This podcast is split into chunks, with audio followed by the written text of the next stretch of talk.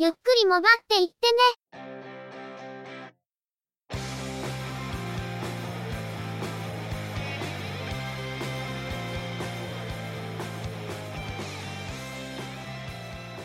モバイル、通信、IT 関連のニュースや話題などを取り上げて、中の人なりの意見や感想を述べてみたり、製品レビューまがいのことをしてみたり、いろいろと見聞や体験について、お話ししてみるポッドキャストです。ゆくもばのおしゃべりは、合成音声でお送りしています。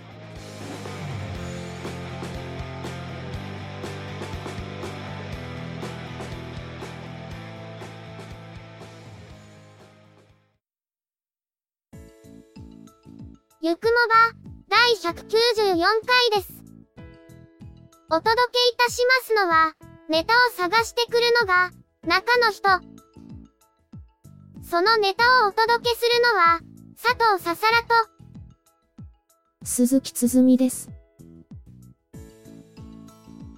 昨年、一度試験的に利用していましたが、ようやくチェビオ、クリエイティブスタジオが CS6 にバージョンアップしました。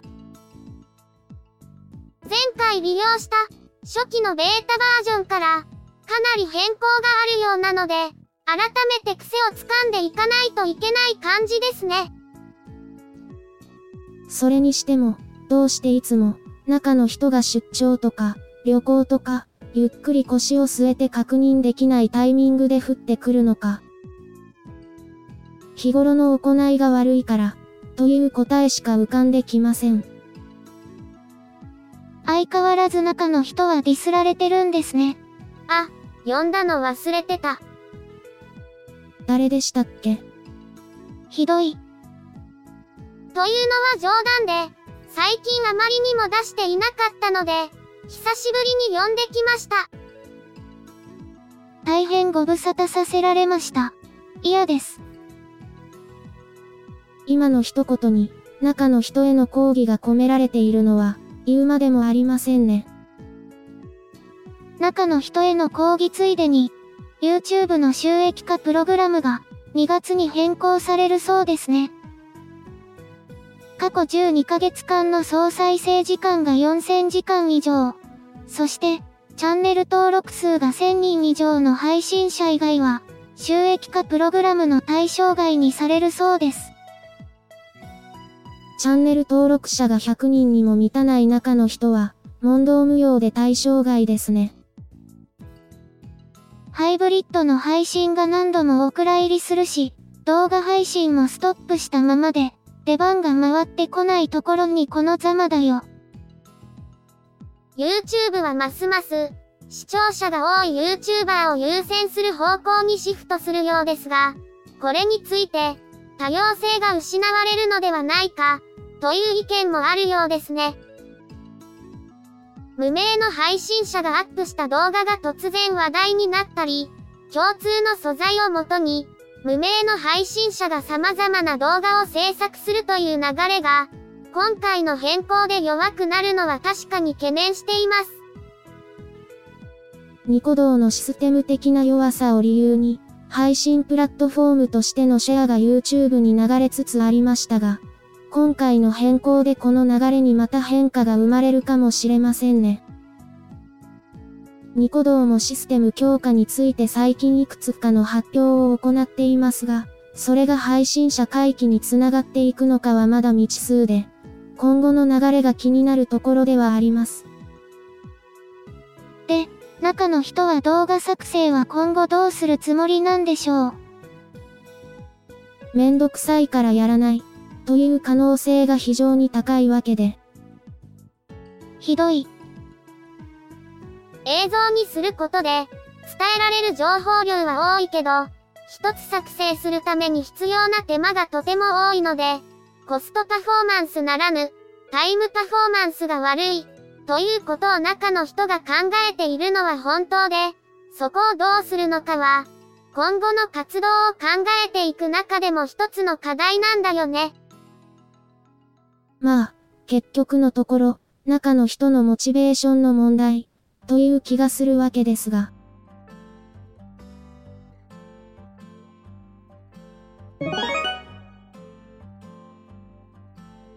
それでは、今回のニュースです。OPPO Japan は、Android スマートフォン R11S で日本市場に参入することを明らかにしました。1月31日に記者発表会を開催し、製品の詳細や発売日、価格などの詳細を明らかにするとのことです。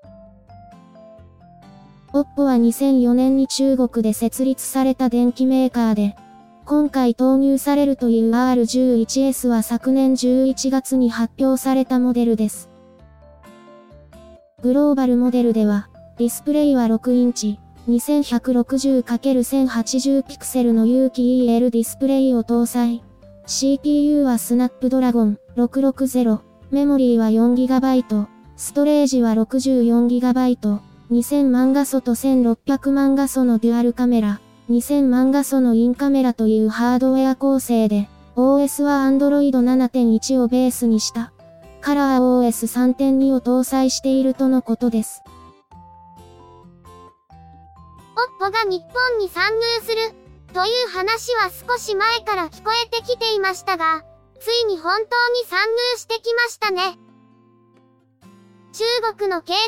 電話は、どこかのデザインをパクったような、得体の知れないメーカーが作った山菜機だらけ、というのはもはや過去の話で、ファーウェイや ZTE は言うに及ばず、随分と前からそれ以外のメーカーも、なかなかのスペックのモデルを投入してくるようになってきています。正式なスペックと製品の内容については、31日の発表会を待つことになりますが、中国メーカーの勢いに対して、日本メーカーの勢いを見ると、なんとも寂しいものがありますね。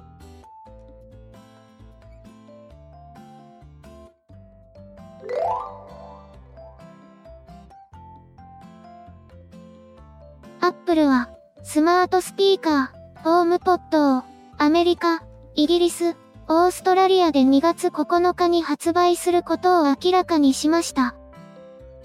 今年の春には、フランスとドイツでも扱われるとのことですが、日本での発売について、今回の発表では触れられませんでした。ホームポットは、音声アシスタント機能、Siri を搭載、Apple Music などを楽しむことができるスマートスピーカーで、空間認識により、設置された部屋に合わせて、より良い音で楽曲を再生できるとのこと。複数のホームポットを設置すると、すべてのホームポットで同じ曲を再生することができたり、同じ部屋に2つ以上のホームポットを設置すると、ステレオスピーカーとして活用することもできるそうです。一時は発売がキャンセルされるのでは？という見方もありましたが、とりあえず、製品として発売することはできたようですね。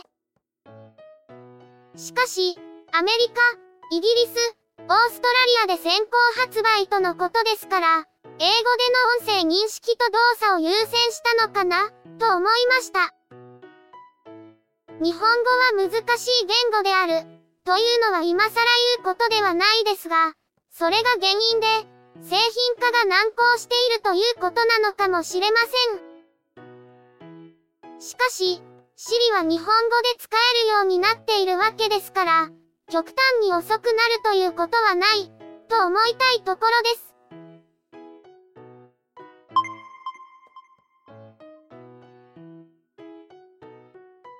Apple は iOS の最新バージョン iOS11.2.5 の提供を開始しました。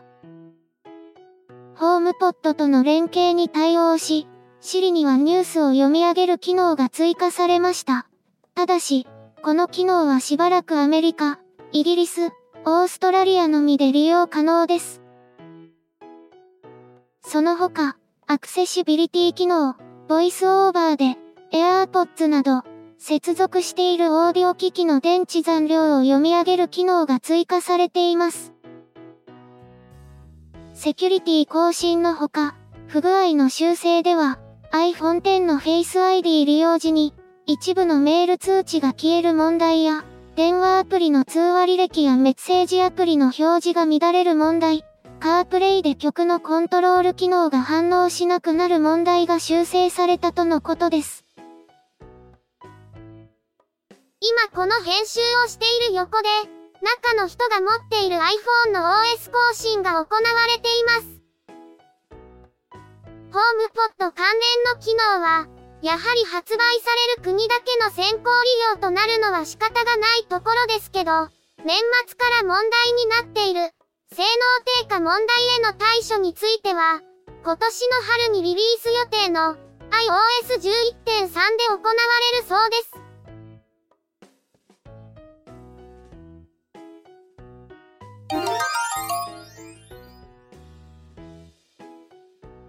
日本経済新聞と読売新聞は、富士通の携帯電話事業について、投資ファンドのポラリスキャピタルグループへの売却で合意したというニュースを報じました。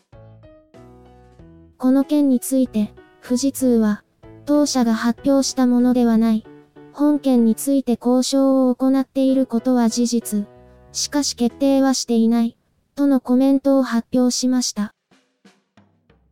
今後、発表すべきものが決まれば速やかに公表する方針であるとのことです。この手のニュースは、以前から観測気球などと揶揄されることがありますが、これまでは、その事実が正式に発表されるまでは、そのような事実はない、というコメントしか出ないことが多かったと思います。しかし今回は、交渉を行っていることは事実であると認めるという、これまでにはなかった流れで、ちょっと驚きました。しかし全体的には、決定した事実はない、発表できる内容が決まったら公表する、という、いつもの様式美は守られているとは言えるでしょう。最初のニュースで、国内メーカーの勢いは、という話をしたわけですが、本当に寂しい感じになってきてしまいましたね。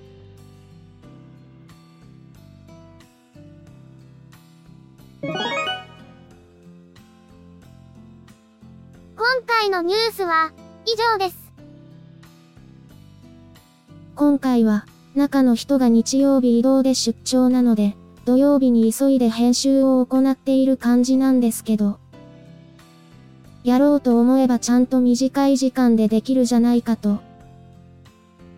今回は、話のネタが比較的揃ってたから良かったけど、ネタがない時は本当に手が止まってるよね。手が止まってしまうから、他のことで気分転換を、とかやっていると、時間がなくなってくるパターンですね。わかります。作業に取り掛かるモチベーションは大事。最近は取り掛かるまでに時間がかかってる気がするけどね。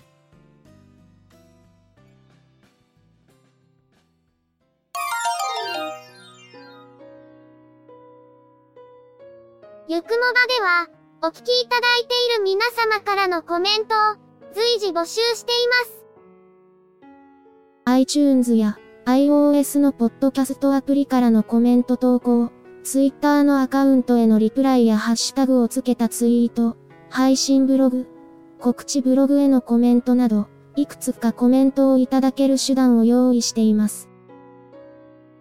Twitter のアカウントは、yukumoba、ハッシュタグは、シャープ yukumoba です。配信ブログはショーノートに URL を掲載していますが、告知ブログ、ゆっくりもばっていってね。 After the Podcast では、配信の通知のほか、ごく稀にですが、配信に載せられない話や、何かしらゆくもばに関連した記事の投稿がされることもありますね。いずれの方法でいただいたコメントも、中の人は必ず目を通していますが、いただいたコメントについては、ゆくもばの中でご紹介させていただきたいと思っています。内容についてのご意見やご感想、あるいは個人的な体験談など、どうぞお気軽にお寄せください。このほか、YouTube に、中の人が動画を公開したりもしているんですけど、チャンネル登録やいいね評価、コメントをいただけると、中の人は喜んでアウトプットが増えるかもしれません。チャンネルやプレイリストへのリンクは、ショーノートをご覧ください。それでは、今回はこの辺りで失礼させていただきます。また次回、皆様のお耳にかかれますように。ゆっくりもばっていってねは、合成音声の制作に、チェビオ、クリエイティブスタジオを使用しています。構成、編集、その他もろもろ一切が地裁、中の人、AKA、ハイマウント。声は主に、佐藤ささらと、鈴木つづみでお送りいたしました。